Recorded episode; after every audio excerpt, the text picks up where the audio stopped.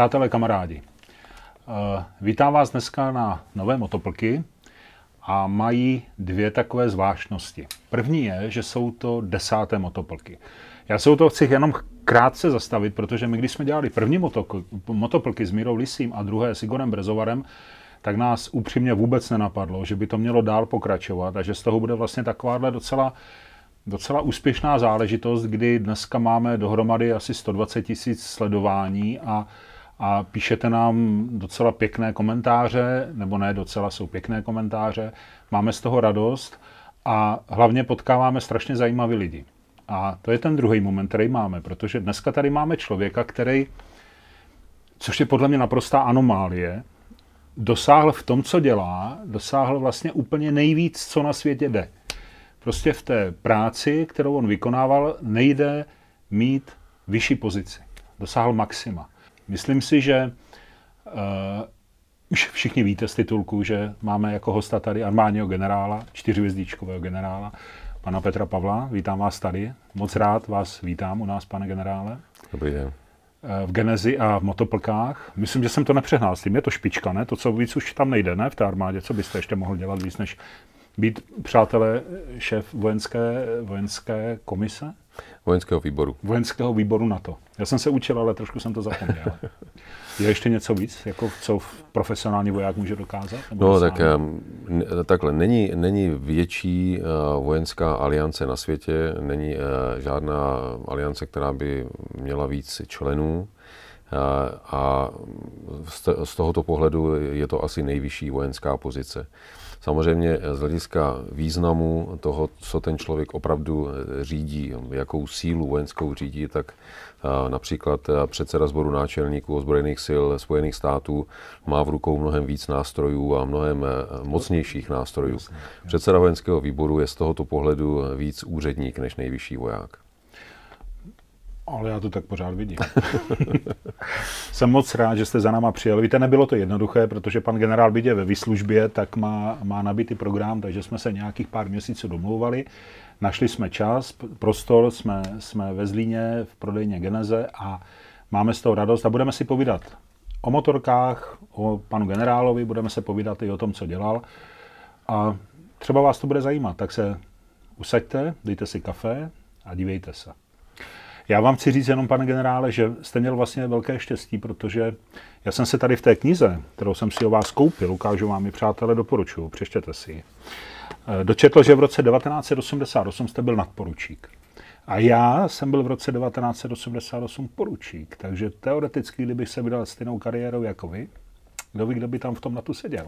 Ale já jsem se nevydal tou cestou, naštěstí pro armádu asi, a vy jste zůstal. Takže vy jste byl velitel vojenské eh, komise, výboru na to. Výboru. No a já jsem tady v Genezi. Takže myslím, že to tak má být, jak, jak, to, jak to mělo. Uh, mělo, mělo nastat. Uh, chci se zeptat, vy jste, kromě toho, že jste generál, to všichni víme, tak jste motorkář. Jak se to stalo, že jste motorkář? Jak jste se k tomu dostal? Co, kdy, jste vás, kdy vás potkali motorky a kdy vás to začalo držet a jaký je vlastně aktuální stav s váma a s motorkama? No, já musím říct, že eh, mě ty motorky vlastně už chytly jako kluka. A možná to začalo tím, že jsem eh, doma objevil eh, fotky táty na javě půl litru AHC, což pro mě vždycky byl model všech motorek. A přestože už jí táta tehdy neměl, k mojí lítosti, eh, tak eh, to prostě pro mě bylo jako pro kluka něco naprosto úžasného, takový vzor, který bych chtěl dosáhnout taky a mít vlastní motorku. Tak jsem o tom pořád mluvil a samozřejmě, eh, jak jsem rostl, tak jsem chtěl mít svého pionýra, pak Mustanga, pak dokonce byla Java 90 Cross což vypadalo úplně nádherně na tehdejší dobu a, a já jsem o ní básnil. Eh, samozřejmě eh, jsem se k ní nikdy nepropracoval, protože tolik peněz, aby mi táta mohl koupit, tak asi volných ne, v té době neměl. No ale drželo mě to vlastně už od té doby. A když jsem šel v necelých vlastně 14 na Gimple, tak jsem využil první příležitosti a hned jsem se přihlásil do kurzu na malou motorku, tedy na pioníra. Na těch pionýrech jsme tam ve škole blbli nejenom po hřištích a po těch cvičných komunikacích, ale dokonce i v terénu, což byla veliká zábava. No a pak, jak šel čas, tak jsem si pořídil, a to už potom, když jsem byl na vysoké škole, svoji první motorku, vlastní 350 panelku, tak to byl úžasný zážitek, byl jsem z ní celý vedle. Bohužel mi to vydrželo jenom pár měsíců, než mě sestřelil podobně začínající jezdec autem. Aha. A tím odepsal nejenom motorku, ale na nějakou dobu i moje snahy, snahy na motorce jezdit, protože jsem tak rychle zase na novou ušetřit nemohl. No a potom eh, jsem se k motorkám vlastně eh, dostal eh, hned, co jsem skončil vysokou školu, tak krátce na to jsem si potom koupil svoji první motorku nečeského původu. Byla to Suzuki 600 Dakarka, No a na ty už jsem toho najezdil víc. No a pak už jsem to různě střídal, většinou Japonky, až jsem skončil teď u BMW. BMW GS, počítám, tak, jo? Je to tak. Jasné, jasné. Takže jste cestovatel, je to tak? Jde to říct, že já jsem, nebo? já jsem eh, vždycky bral motorku jako eh, takový únik eh, od světa, ve kterém jsem žil, od toho uspořádaného světa, který byl plný pravidel, příkazů, nařízení ta motorka pro mě prostě představovala vždycky svobodu, takže já jsem eh, nebyl nikdy vyhraněný motorkář ve smyslu silnice, kafe nebo cestování. Já jsem prostě eh, tu motorku měl eh, jako únik a když jsem měl chuť, tak někdy jsem se rád svezl rychle, jindy jsem se zase jenom tak kochal, plul krajinou. Ale je pravda, že mě bavilo víc jezdit delší štreky než jenom kolem komína.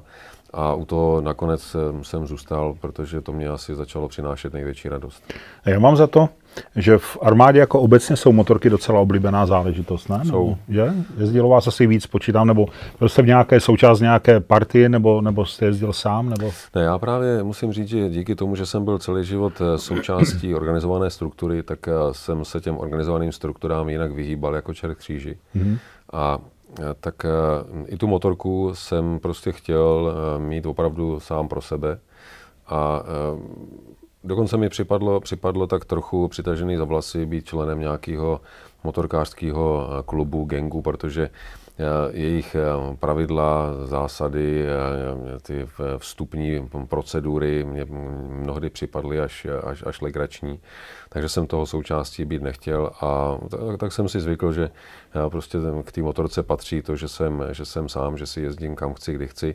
A to mě ale nebránilo, když eh, se někdy naskytla menší či větší parta, se kterou jsem se mohl někdy svést eh, kratší či další vzdálenost, tak se připojit. Ale nikdy jsem necítil potřebu být součástí nějaký organizovaný motorkářský Tomu rozumím, ale tak jako třeba věci s kamarádem, že to má svý kouzlo, že zastavíte to, se, dáte si to, kafe, porozumujete zhodnotíte cestu, tak to, tomu to se nebráníte. Nejste to, vyloženě solitér, ne, že byste ne, jezdil to, sám. Za, za každou cenu, že bych musel jezdit no, sám, no, no. to ne. No a v ta pozice těch motorkářů v armádě je to, je to něco, jakoby patří to k těm, k těm vojákům nebo nějakým jednotkám třeba mít motorku. Tady jsem zaslechl kdysi, že třeba v náměšti tady kousek od nás, že prostě je skoro podmínka jako přijetí do, do jednotky, jako mít, mít motorku, nebo snad Čopra dokonce, Harley je. Tak je, je to taková pozice, že ti motorkáři jsou nějak jako jinak, nebo je to spojený s nějakým druhem zbraní, nebo něco takového? Nebo? Ne, to bych neřekl. Já, já si myslím, že eh, je to trochu modní záležitost samozřejmě, protože je to ovlivněno některými filmy, že jo? ale na druhou stranu eh, k, prostě eh, k tomu rizikovému způsobu života, který vojáci vedou, bych řekl, že to k té motorce přímo svádí. Takže a je to dáno i tím, že i ti vojáci jsou na tom dnes sociálně líp, než byli dřív, takže si tu motorku mohou dovolit. A většinou, většinou využijí toho, když se vrátí z mise, vydělají si nějaký peníz, takže si koupí pěknou, pěknou silnou motorku. Takže je fakt, že v těch, v těch řadách armády těch motorkářů je poměrně dost. A není to jenom o nižších hodnostech, je to i o generálech, kteří mnozí ne na motorkách dnes jezdí taky. Tak je to vlastně asi to, jak jsi, jak jsi říkal, že vlastně že je to jakýsi únik z toho trošku sešněrovaného a svázaného života, že je to opravdu ten pocit té svobody. Že je pravda, že to na té motorce asi je takový jako primární, co tam jako většinou zažíváme, takový ten, ten, ten dojem, že vlastně můžu můžu se prostě rozletět. Můžu se, můžu, a, ne, a ne, nemusím, kromě silničních pravidel, vlastně si dělám, co chci, jedu doleva nebo doprava, kdy mě to napadne, to tak asi, asi může tak. být. No.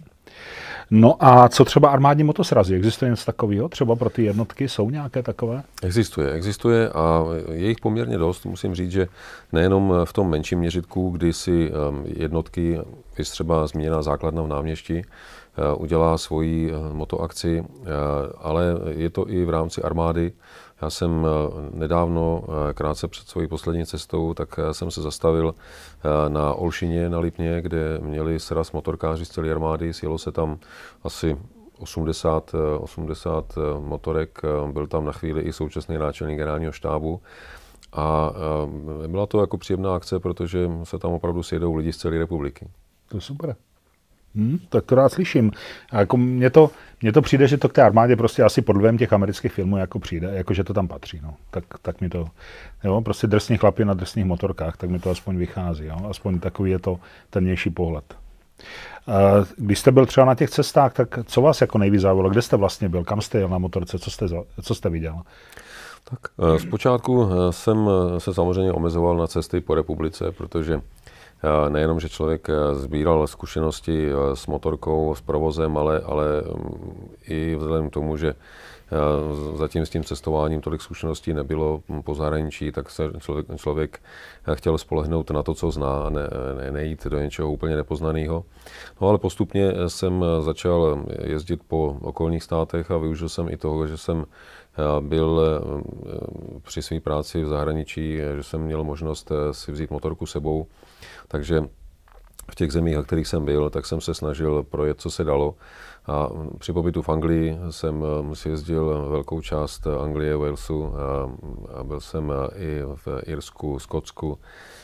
Když jsem byl v Belgii, tak eh, jsem nejenom najezdil nějakých 40 tisíc kilometrů po Belgii, což nenajezdila ani většina Belgičanů, ale projezdil jsem i celý Holandsko, velkou část Německa, kus Francie, Švýcarska.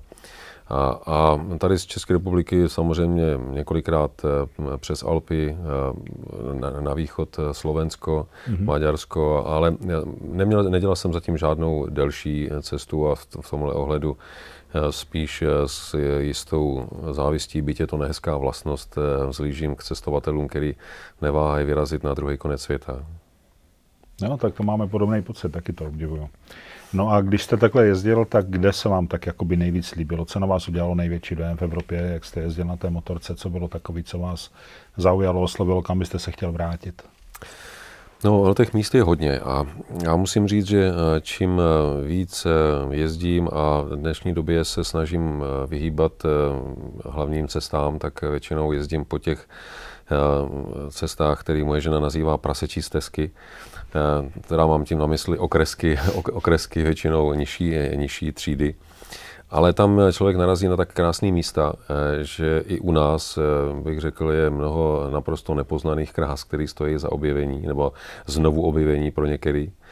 Ale teď z poslední doby, co jsem eh, měl největší zážitek, tak Krátce předtím, než jsem skončil v Belgii, tak eh, jsme ještě si udělali z, z eh, částí mýho týmu eh, výšku do Jižní Anglie a do Walesu. A měli jsme neuvěřitelný štěstí, protože jsme chytli týden Eh, bez eh, provozu a bez jediné kapky deště, což na Wales je naprosto neuvěřitelný. A eh, silnice ve Walesu, ty hory, scenérie prostě jsou Musí naprosto zážitek. úžasný. Hmm. A jezdit tam po prázdných, suchých cestách prostě bylo něco naprosto neuvěřitelného. Takže zázrak. jsme si udělali takový, takovou turistrofy ve Walesu Jasně. v trošku menším gardu, v menších rychlostech, ale bylo to úplně úžasné. Super. No a jsou naopak nějaké destinace, kam byste nejel, ať už třeba z různých důvodů, nevím. Je něco, kam byste řekl, hele, tam radši ne, tam, tam se mi jako třeba v rámci Evropy, nevím, Rusko, Ukrajina, nevím, nebo Rumunsko, nebo, nebo terény těžší, nebo kopce, nebo, nebo v podstatě kde je šance, tam jedete a užijete si to? No, já, já se snažím eh, nepřeceňovat své schopnosti a spíš se držet toho, co vím, že zvládnu, takže určitě bych se asi nepustil na žádný eh, tvrdší trail, takže mm-hmm. jsem tam nějaká nespevněná cesta, to mě rozhodně nevadí, ale rozhodně bych si netroufil, necítil bych se silně v kramflecích na to, abych jel nějak nějaký, nějaký tvrdší enduro, to určitě ne. Ale vím třeba, já, já jsem takovou cestu ještě neudělal, teď nedávno byli moji známí kamarádi v Rumunsku, už po několikátý jezdili Albánii, tak eh, Balkán je destinace, kam se chystám. Já jsem eh, tam několikrát byl, v době, kdy jsem dělal v NATO, tak jsem byl v Černý hoře, v Makedonii a i s troškou nostalgie bych rád se podíval na místa, kde jsme byli v, misi.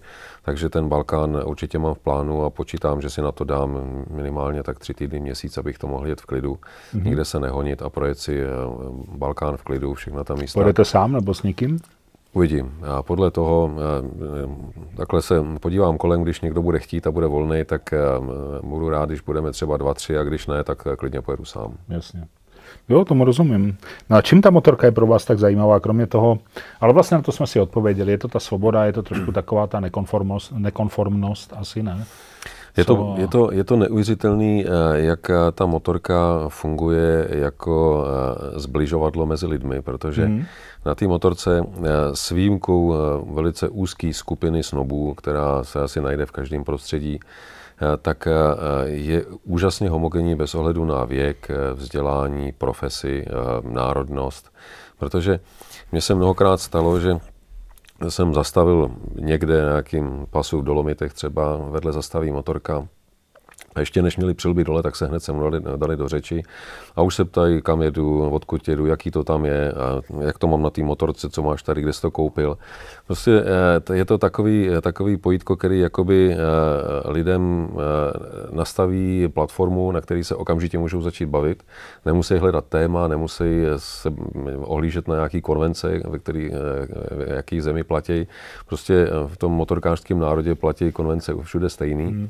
Hmm. A člověk se může spolehnout na to, že když někde zůstane stát, tak jako já jsem stál mnohokrát teď při té poslední cestě, protože jsem pořád fotil, prožíval jsem obrovský dilema mezi motorkářem a fotografem, protože na jedné straně jsem chtěl kroutit zatáčky, na druhé straně v každé zatáčce bylo pět krásných eh, záběrů, takže zastavení přesně tak. No. Tak jsem se vždycky musel vracet, abych si to potom projel ještě jednou. Hmm, hmm. Ale kdykoliv jsem zastavil, tak u vás hned zastaví během chvilky někdo, jestli máte problém, jestli něco nepotřebujete, eh, což eh, se třeba v autě nestane a takhle mezi pěšími už vůbec ne. Jo. Takže je to, je to i ta atmosféra, která prostě kolem těch motorek je celkem přirozeně a člověk si ji užívá.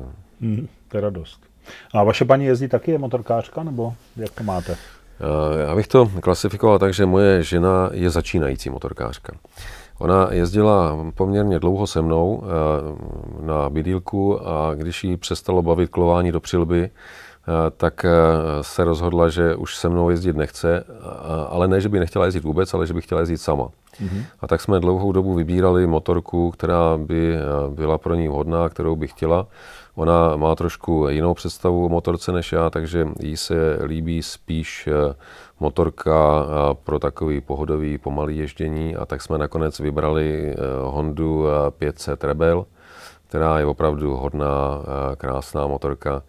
A musím říct, že když jsem se na ní párkrát svezl, tak jsem eh, zapochyboval, že eh, jí chci eh, nechat hodně času na ježdění, ale, mm-hmm. ale nakonec samozřejmě ta motorka je pro ní, ona se na ní párkrát zatím svezla a já doufám, že na ní bude jezdit s radostí a že, se, že jí to chytne a budeme jezdit víc spolu. Takže na ten Balkán to by mohla vyrazit s váma, že byste udělali takový Já jako počítám, že Balkán asi ne, ale, ale takhle výlety po České republice, tam doufám, že ji časem přesvědčím. No vy bydlíte vlastně kousek od toho řípu, tam je, tam je krásných terénů kolem toho Labe, jako to je radost, tam se dá tam, tak na to kafe vždycky zajít. Od nás je to úžasný právě, to hezký, no. když jsem uvažoval právě o těch možných výletech eh, i s ní, že bych eh, uvažoval o nějakých výletech do 150 kilometrů, aby jsme se mohli večer vrátit domů, tak eh, právě z okolí toho řípu, na kteroukoliv stranu se člověk vypraví s výjimkou Prahy, tak jsou krásné místa na ježdění. To je všude A i, i, i takových míst na to ježdění, který by pro ně asi bylo lepší, to znamená ujet kousek, dát si někde kafe, případně se někde rozlídnout, podívat se na nějaký zámek,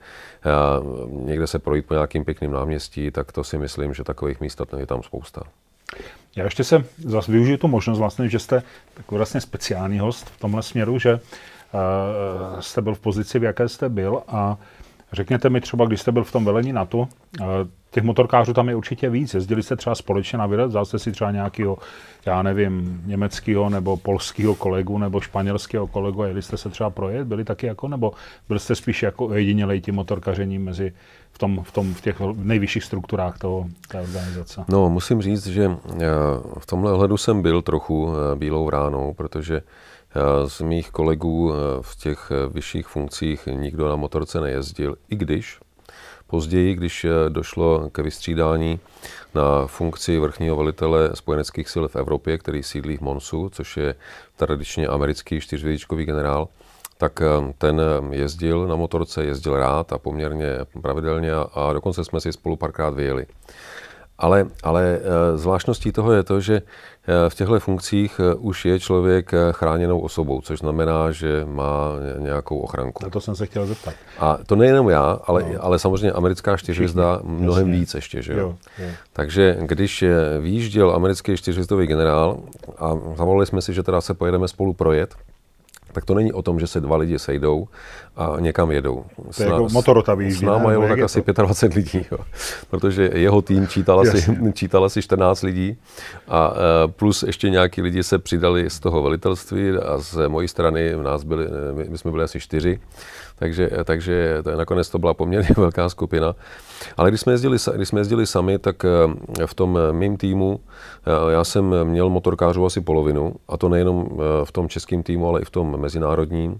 Takže když jsme někam jeli, tak většinou jsme to dělali tak, že dva lidi to měli jako služební činnost, vykonávali práci a ostatní se přidali, protože že chtěli. Takže, takže nás jelo třeba 7-8, z toho jsme tam měli eh, plukovníka z Belgie, měli jsme tam podplukovníka z Holandska, Zbytek jsme třeba byli Češi a eh, jeli jsme na 300-400 kilometrů na celý den eh, túru, objeli má... jsme Ardeny.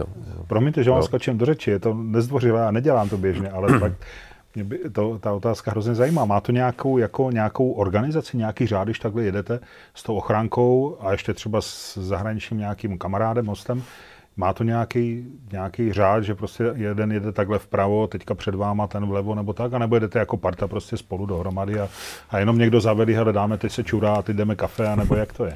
No já musím říct, že pro, pro ty moje kluky, a já jim takhle říkám, přestože už jsou to všechno, všechno dospělí chlapi zkušený, tak eh, já jsem je prostě bral jako takovou rozšířenou rodinu, tak eh, ono jim to dělalo někdy těžkou hlavu, že jo? protože eh, už když se mnou jezdili, když jsem byl náčelník generálního štábu, Eh, tak eh, vnímali, že mám-li si teda zachovat aspoň částečně svůj normální lidský život, eh, tak budeme muset sem tam najít nějaký kompromisní řešení. A tak už jsme se tak trochu v tomhle tom ježdění na motorkách oťukali tady po Čechách. A když eh, jsem jel eh, do té Belgie, no tak tam eh, ta povinnost té ochrany byla dána přímo protokolem. Na to to vyžadovalo, takže jsme museli popracovat, jak to budeme dělat. No a když jsme někam jeli na motorkách, tak samozřejmě ti, kteří byli v té službě, tak eh, měli za úkol být vždycky někde kolem mě, ale neřešili jsme to, jestli vždycky bude jeden přede mnou, jeden za mnou. Eh, byli jsme kolikrát prostě v balíku, někdy jsem jel první já, někdy jel první někdo jiný. Tak normálně Sparta Přesně, přesně tak. Mm. A mhm. úplně stejně jsme to řešili i s, s těma zastávkama. Prostě eh, jeli jsme vždycky nějakou trasu, která byla pěkná, kde se nám to líbilo, tak jsme se zastavili, něco jsme si dali k jídlu, k pití, někde jsme se podívali, co tam bylo pěkný. Musím teda říct, že pro ty kluky to bylo složitý nejenom v tom, že to měli eh, jako takovou specifickou formu ochrany, ale oni museli se vypořádat i s eh, takovou trochu mojí motorkářskou úchylkou, kterou eh, někdy zkousávali dost těžko. A sice to, že já, když jsem sedl na motorku, tak jsem vypínal všechny potřeby protože pro mě naplnění všech potřeb bylo už jenom to, že jedu na té motorce.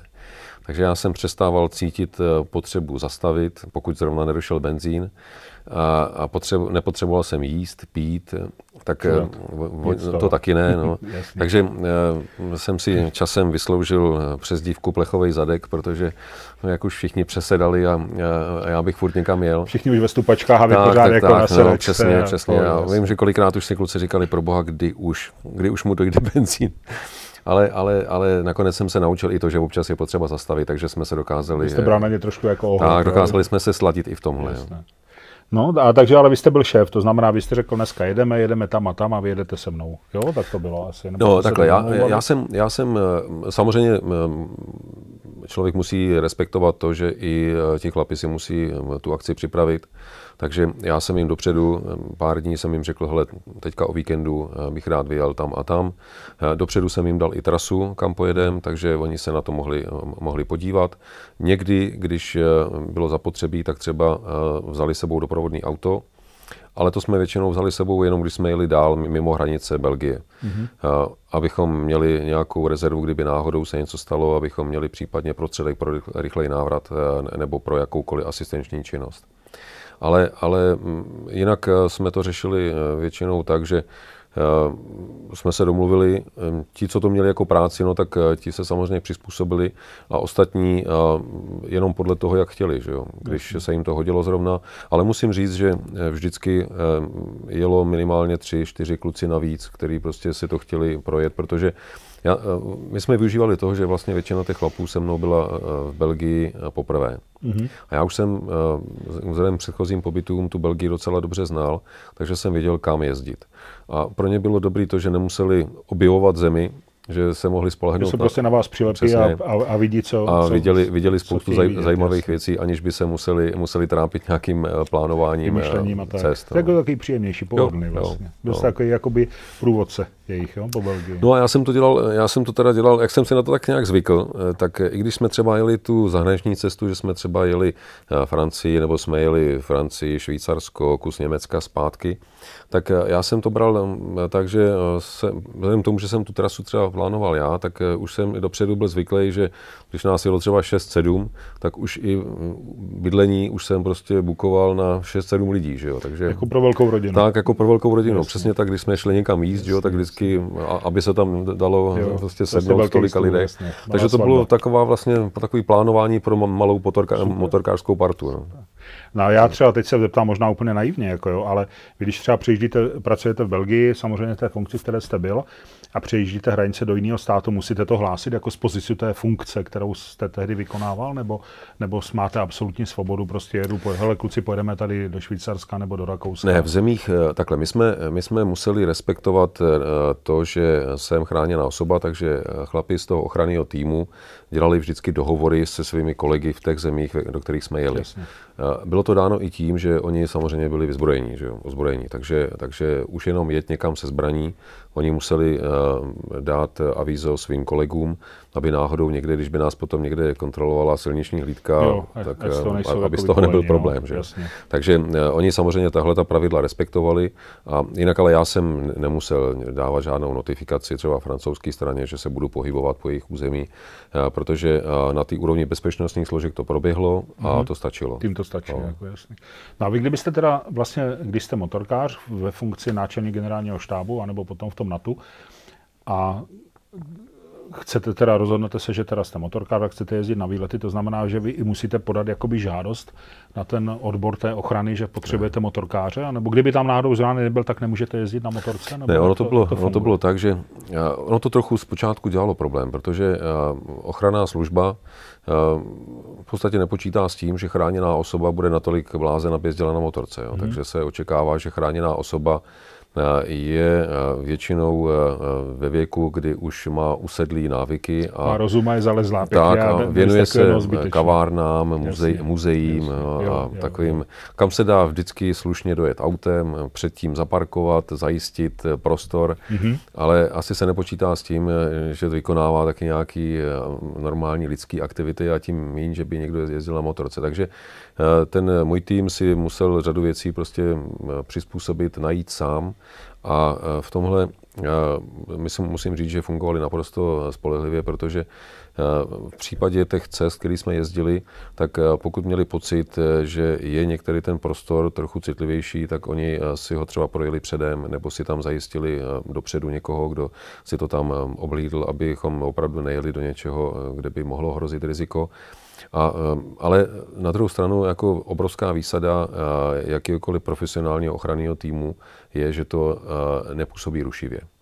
Takže pokud máte pocit, že všechno funguje naprosto spontánně, hladce, tak je to naprosto perfektní, i když za scénou se děje mnoho věcí. O kterých vůbec nemáme O kterých člověk ani, hmm. ani nemusí vědět. Že jo? Hmm. Zajímavý. No a vlastně tím pádem vlastně vy jste si na to zvykla, vy jste vlastně, nebo i vaše rodina, nebo vlastně paní hlavně, eh, jste ty ochránce jakoby nevnímali, jo? Že, že jste... No my jsme je vlastně měli, měli přímo v domě, že jo? protože eh, ta ochrana znamená 24-7, že jo?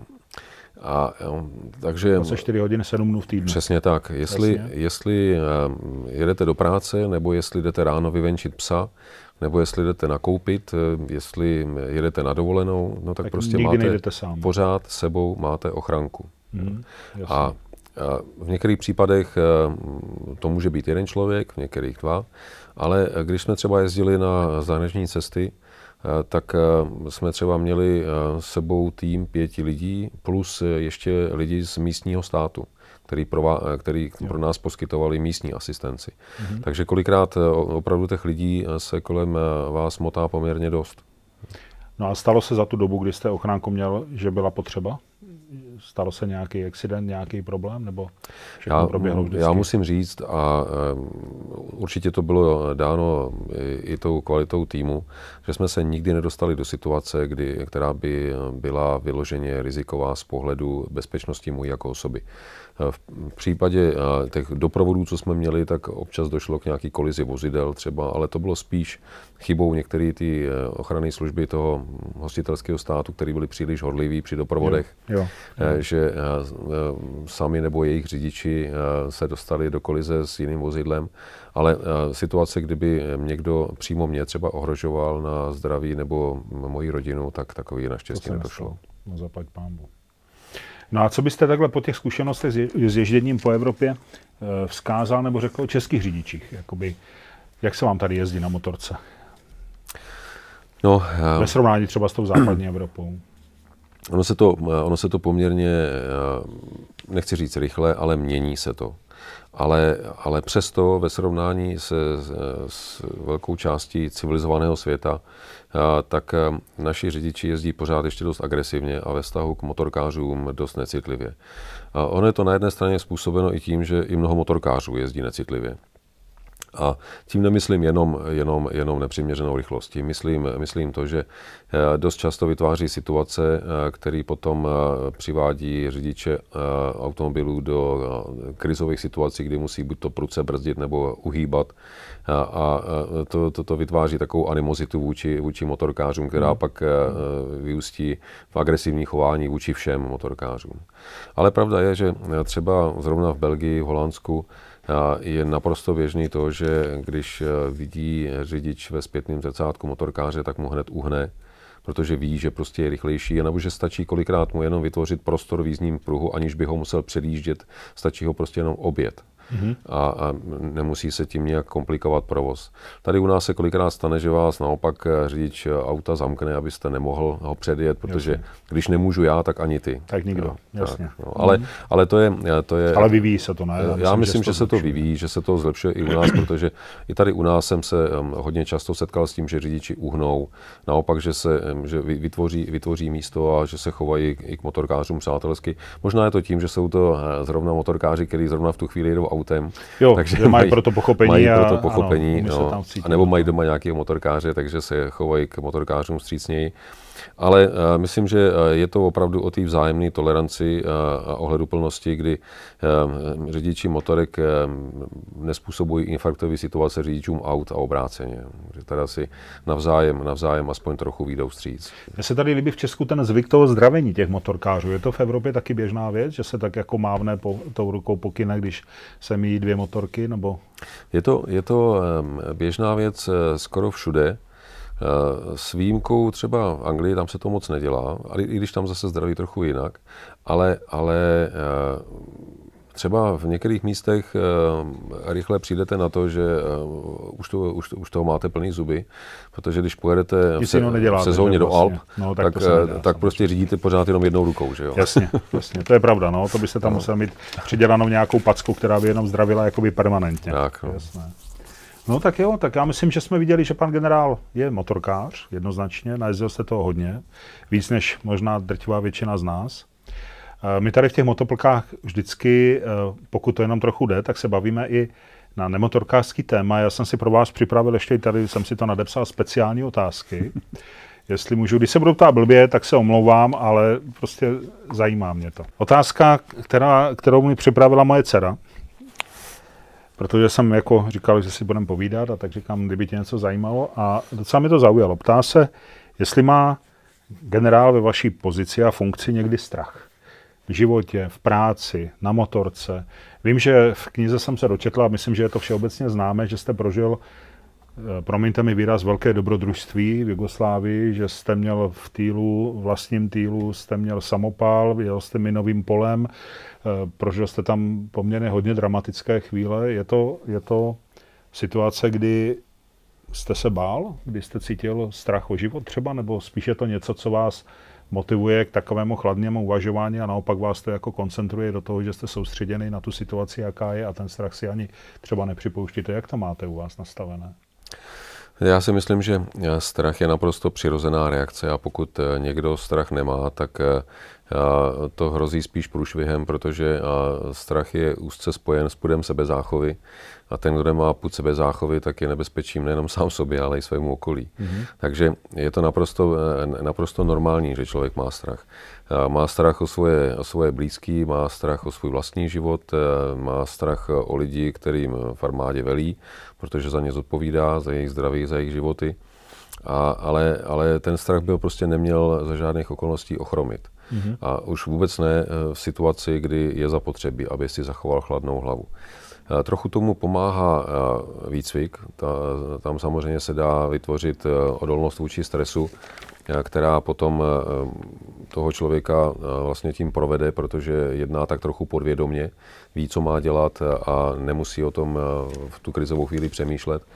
A druhou ochranou velkou je chemie a to je adrenalin, protože takováhle situace většinou eh, vám vyplaví do krve tolik adrenalinu, že na, na strach eh, v tu chvíli nemáte ani pomyšlení a jednáte, jednáte právě v souladu s pudem sebezáchovy, eh, který velí nejenom ochránit vás samotného, ale i teda ty, kteří jsou vám svěřeni, svěřeni do péče.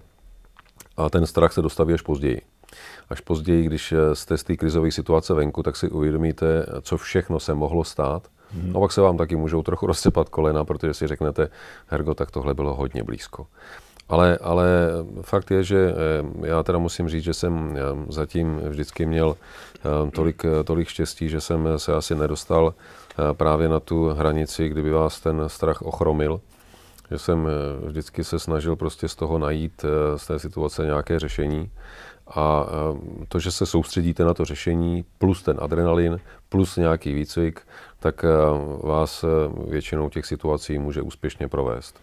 No a když jsem tam četl tu, tu, ten, tu příhodu, nebo tu, celou tu událost vlastně z té Jugoslávie, přátelé, když nevíte, o čem mluvím, kupte si knížku, přečtěte si to, anebo si to vyhledejte na, na Google. Pan generál prošel prostě válečnou situaci, o které, o které se tam hodně, hodně mluví, hodně píše.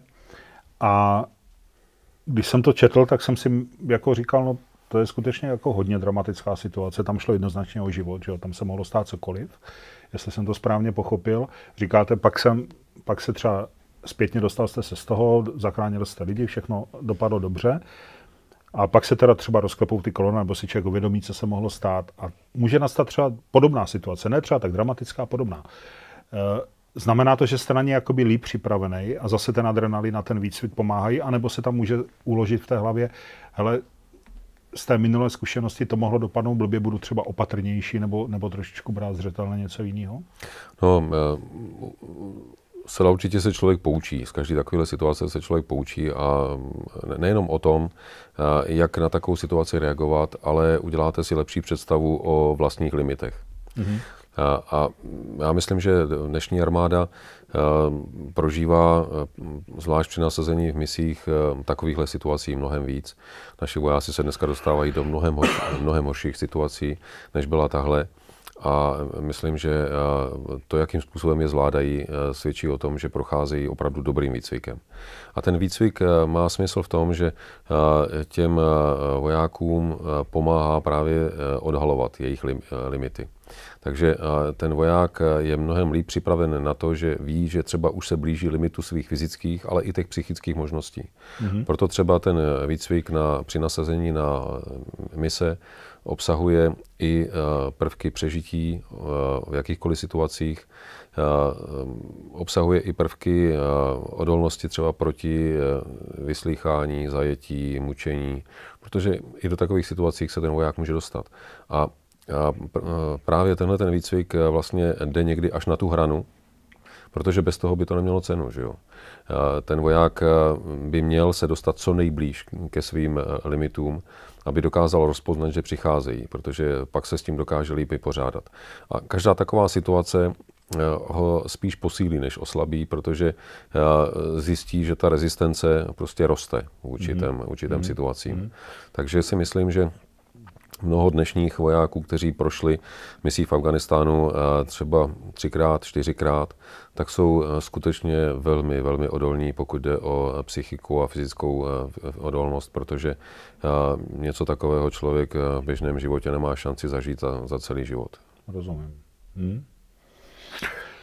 Dobře, děkuji, děkuji za otevřenou odpověď a chci se zeptat teďka vlastně, vy jste byl v takhle vysoké funkci, celý vlastně váš profesní život proběhl posledních letech ve vysokých funkcích, v exponovaných pozicích, kdy, kdy jste se potkával prostě se špičkama politiků, vojáků z celého světa. A teď jste se vrátil vlastně zpátky do Česka a jste ve výslužbě. Jaký to je? najednou z takhle exponované pozice přejít do toho, toho generála ve výslužbě. Co vlastně dneska děláte? Jaká, jaká je vaše náplň života a co máte jako životní plány? Co vás čeká? Nebo čím byste se chtěl vlastně zabývat? No, eh, nejdřív, kdybych to měl říct velice stručně, je to krásný. Já jsem eh, schválně tak eh, si modeloval několikrát situaci, jak, která se asi budu cítit, až skončím.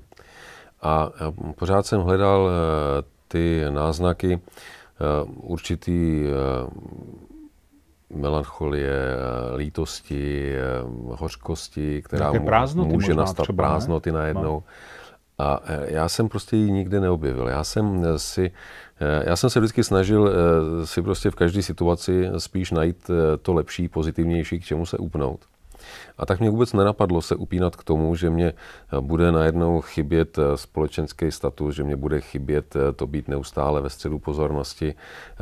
Já jsem se na to těšil. Já jsem si prostě říkal návrat k tomu normálnímu životu, který vlastně jsem neměl možnost od svých 14 let nějak poznat blíž kdy si budu sám určovat, co chci dělat, jak to chci dělat, kdy to chci dělat tak prostě mě to tak hrozně lákalo, že jsem se na to eh, opravdu už začal těšit. Mm-hmm. A přesto, že jsem v armádě zažil spoustu krásných věcí, eh, tak mě vůbec nenapadlo eh, nějak litovat, že jsem skončil. Nejenom proto, že se mi opravdu podařilo naplnit mnohem víc, než jsem už očekával, ale, ale hlavně proto, že jsem to prostě bral, že je to věc, která přichází k nutnému konci, a po ní není prázdno a po ní je naopak spousta očekávání, eh, ale navíc i se spousta neodkrytých, neodkrytých možností, který, o kterých zatím třeba ani nevím. Které se budou teprve objevovat. Můžou přijít, přesně. Hmm. A to mě, to mě začalo tak lákat, že jsem se na to opravdu začal těšit. Eh, I z toho důvodu, eh, že jsem se chtěl vrátit i k některým zálibám koníčkům, například k tomu, že bych teda mohl víc jezdit na té motorce, Jasně. že bych se mohl víc věnovat cestování, víc věnovat zase fotkám, knížkám, rodině. A eh, to, to dělám. A krom toho, krom toho jsem chtěl taky nějak zužitkovat to, co jsem dělal celý život. Nechtěl jsem se hned vrhnout do další práce v zaměstnaneckém poměru, protože jsem si právě chtěl trochu užít té nezávislosti, volnosti. A když eh, jsem měl eh, luxus, eh, řekněme, toho čtyřměsíčního období po návratu z Belgie do ukončení vojenské služby, tak jsem nechtěl jenom tak hm, chodit do práce a čekat, až se mě někdo zeptá na nějakou radu. A taky ne, ne každý je na to zvědavý, na nějaké rady, tak jsem ten čas využil tím, že jsem jezdil na konference, besedy, začal jsem se víc věnovat té popularizační činnosti a postupně se z, toho, se z toho stala aktivita, která vyplňuje poměrně velkou část mého času. Takže jezdím po konferencích, jezdím po besedách se studenty, s občany, s občanskými združeními, s firmami. A týká se to samozřejmě především bezpečnostní oblasti, i když eh, musím říct, že eh, s určitým překryvem, protože eh, bezpečnost není rozhodně jenom o armádě nebo policii nebo tajných službách. Ta bezpečnost je úzce propojená s ekonomikou, vzděláváním, s dopravou, energetikou informatikou a se spoustou dalších oblastí. Takže nutně se občas ta debata stočí i k jiným, k jiným oblastem, které nebyly úplně mojí doménou. Ale jak říkám, já se snažím na tu bezpečnost, když teda se o ní bavíme, dívat v tom komplexním pohledu a snažit se lidem, se kterými o tom mluvím, eh, nabídnout ne názor, protože ten bych rád, aby si udělali sami, ale nabídnout jim možná alternativní pohled, nabídnout jim fakta, nabídnout jim osobní zkušenost eh, s některými situacemi, aby eh, si o těch záležitostech mohli udělat informovaný názor sami. Jasně. A to mě, musím říct, v poslední době nejenom zaměstnává, ale i baví. No, mluvíte o tom moc pěkně. A, ale mě byste se líbili jako vysokoškolský pedagog člověk s vašimi zkušenostmi měl pro mě učit na více školách a prostě učit ty, ty, tu mládež, jako jak to vlastně v tom světě chodí a jak se na věci dívat, co je správný, co, co třeba, jak se naučit přemýšlet a tak. To by se mi líbilo, ale to je můj názor, samozřejmě ne váš, to je jenom jako hlásení.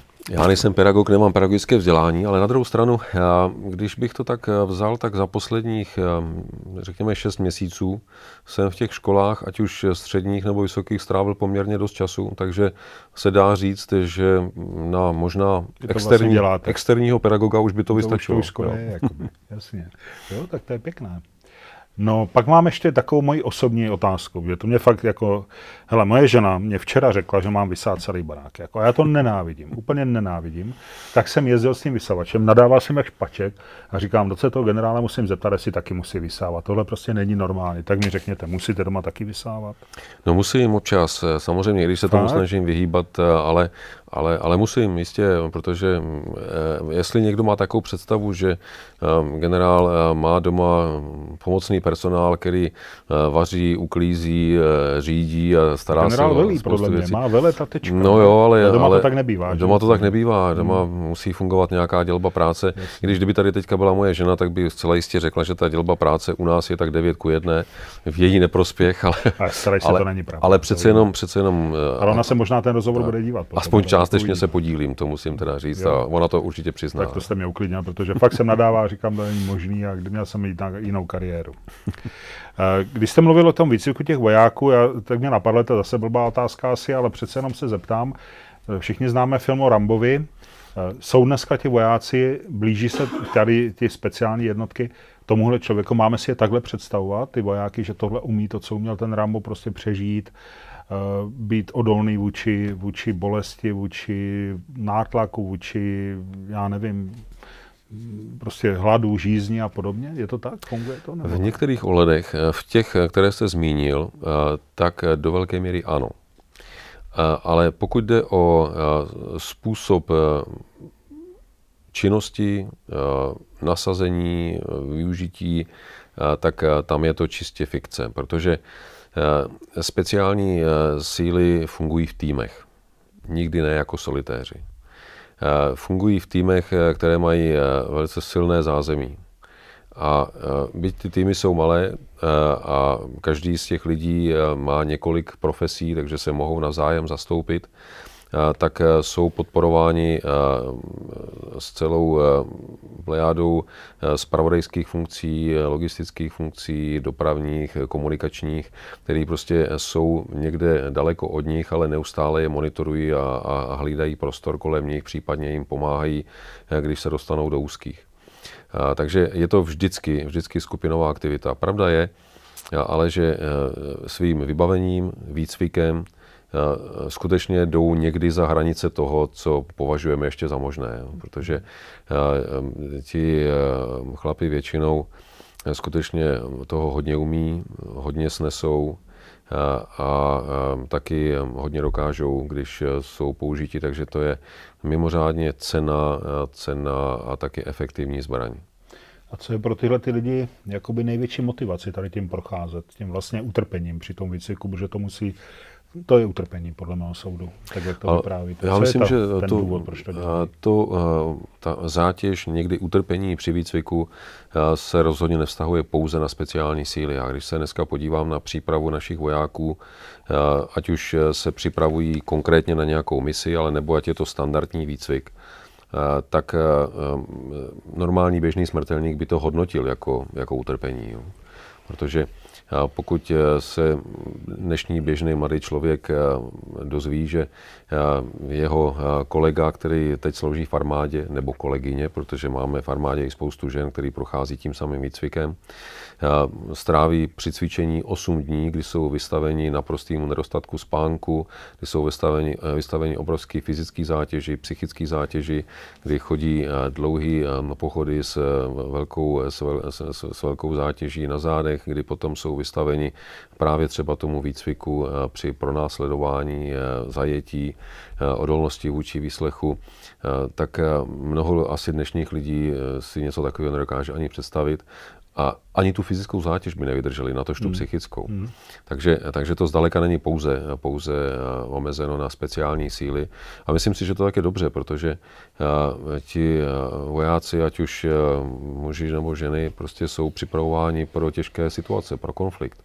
A stále platí to, že když má být ten voják efektivní v boji, tak ten výcvik prostě to musí být co nejblíž. No a já jsem se ptala na to, co je k tomu jakoby motivuje, co jim, co jim umožňuje to všechno přečkat, jako obstát tady v, tom, v té obrovské zátěži. Jako je to, je to mm, touha jako vyniknout, touha to dokázat, nebo je to součást e, e, jakoby práce toho kolektivu, kdy vlastně je takový to kamarádství, jo, jeden za druhého, nebo, nebo co, co, co je vlastně? Je to kombinace faktorů.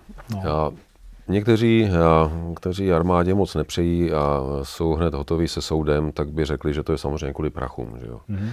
Já vám můžu zodpovědně říct, že tohle kvůli penězům by nikdo Myslíte nedělal. si, že to jsem vůbec nezmínil? Já ne, vím, já taky ne, ne, nemyslím vás. Ne, jo. Myslím, ne. myslím někteří možná z těch, kteří se budou dívat. Ale, ale pravda, pravda je taková, že, že tohle všechno by kvůli penězům většina lidí nepodstoupila, protože ty peníze za to prostě nestojí. Tohle vyžaduje, vyžaduje trochu jiný druh, druh člověka, který zaprvé v tom hledá část toho dobrodružství, část je to o tom, že chce prostě dokázat víc než ostatní, a to nejenom sobě, ale i svým okolí. Je to i o tom, že mnoho tady z těch lidí skutečně mají zakodováno to, že prostě chtějí pomáhat ostatním a, a, a postavit se za ně. Eh, takže jako, že dělají prostě správnou věc. Je to, je to přesně o tom, protože hmm. Eh, jako nemůžete jít do situace, ve které můžete přijít o život, eh, jenom proto, že na konci toho vidíte pár dolarů. Jasně. Jo, v případě zahraniční mise.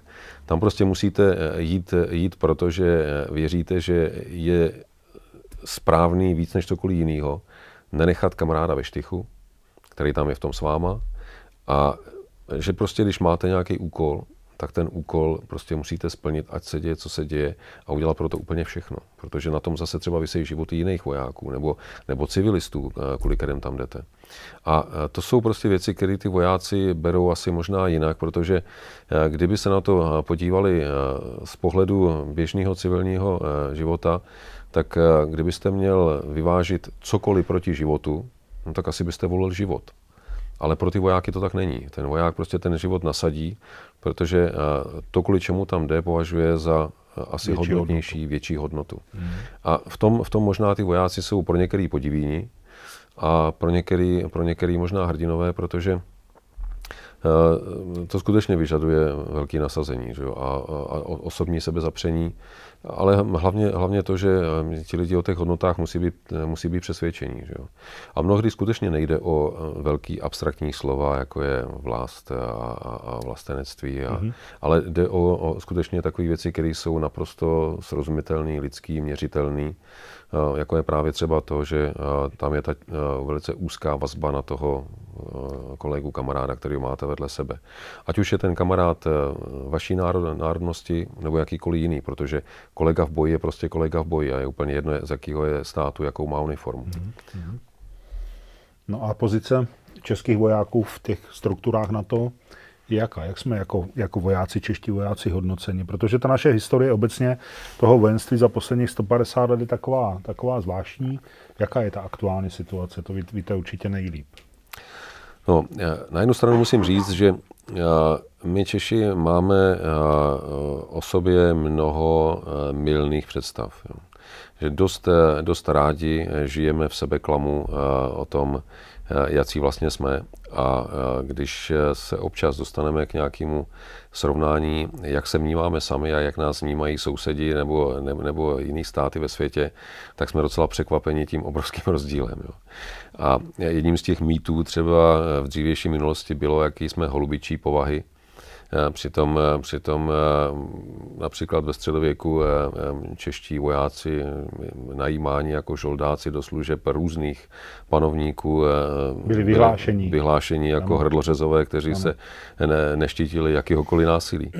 Ale, ale když se vrátím do dneška, tak Jedna, jedna taková krajová představa prostě říká, že naši vojáci nebyli nikdy k ničemu použití, takže vlastně to je armáda k ničemu. A já musím říct, že ta situace dnes je diametrálně odlišná, protože eh, pohled eh, našich spojenců na naše vojáky, prověřený v několika misích a opakovaným nasazením v těch misích, eh, svědčí o tom, že naši vojáci si vydobili důvěru, která je mezi vojáky ceněna nejvíc, to znamená důvěra v boji.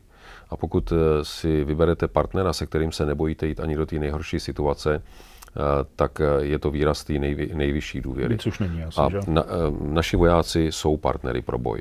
Jo, takže když jsme měli možnost a prostřednictvím nejenom našich speciálních sil, ale i dalších jednotek dostat se do konfliktních opravdu bojových situací, většinou v Afganistánu, ale, ale i v jiných situacích, tak se nikdy nestalo, že by naši vojáci někdy v krizové situaci zklamali že by eh, z krizové situace utekli nebo že by selhali. Prostě taková situace se nikdy nestala.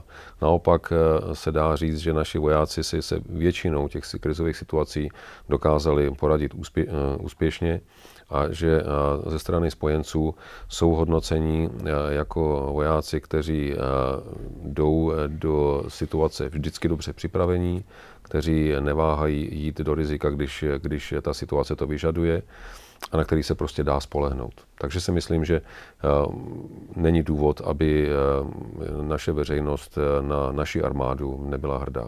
To se moc pěkně poslouchá, díky za ty slova. No, pan generále, ještě dvě poslední otázky mám. První je, jak byste viděl vojenskou, povinnou vojenskou službu. Vrátit se k tomu, nevrátit? Co myslíte? Bylo by to dobře nebo nebylo by to dobře? Je to vůbec téma dneska v armádě třeba, že byste na to nějakým způsobem jako nebo Armádě armáda na to tlačila? Ale ve veřejnosti. veřejnosti. Já dostávám tuto otázku poměrně často. Hmm. A dostávám ji ze dvou stran.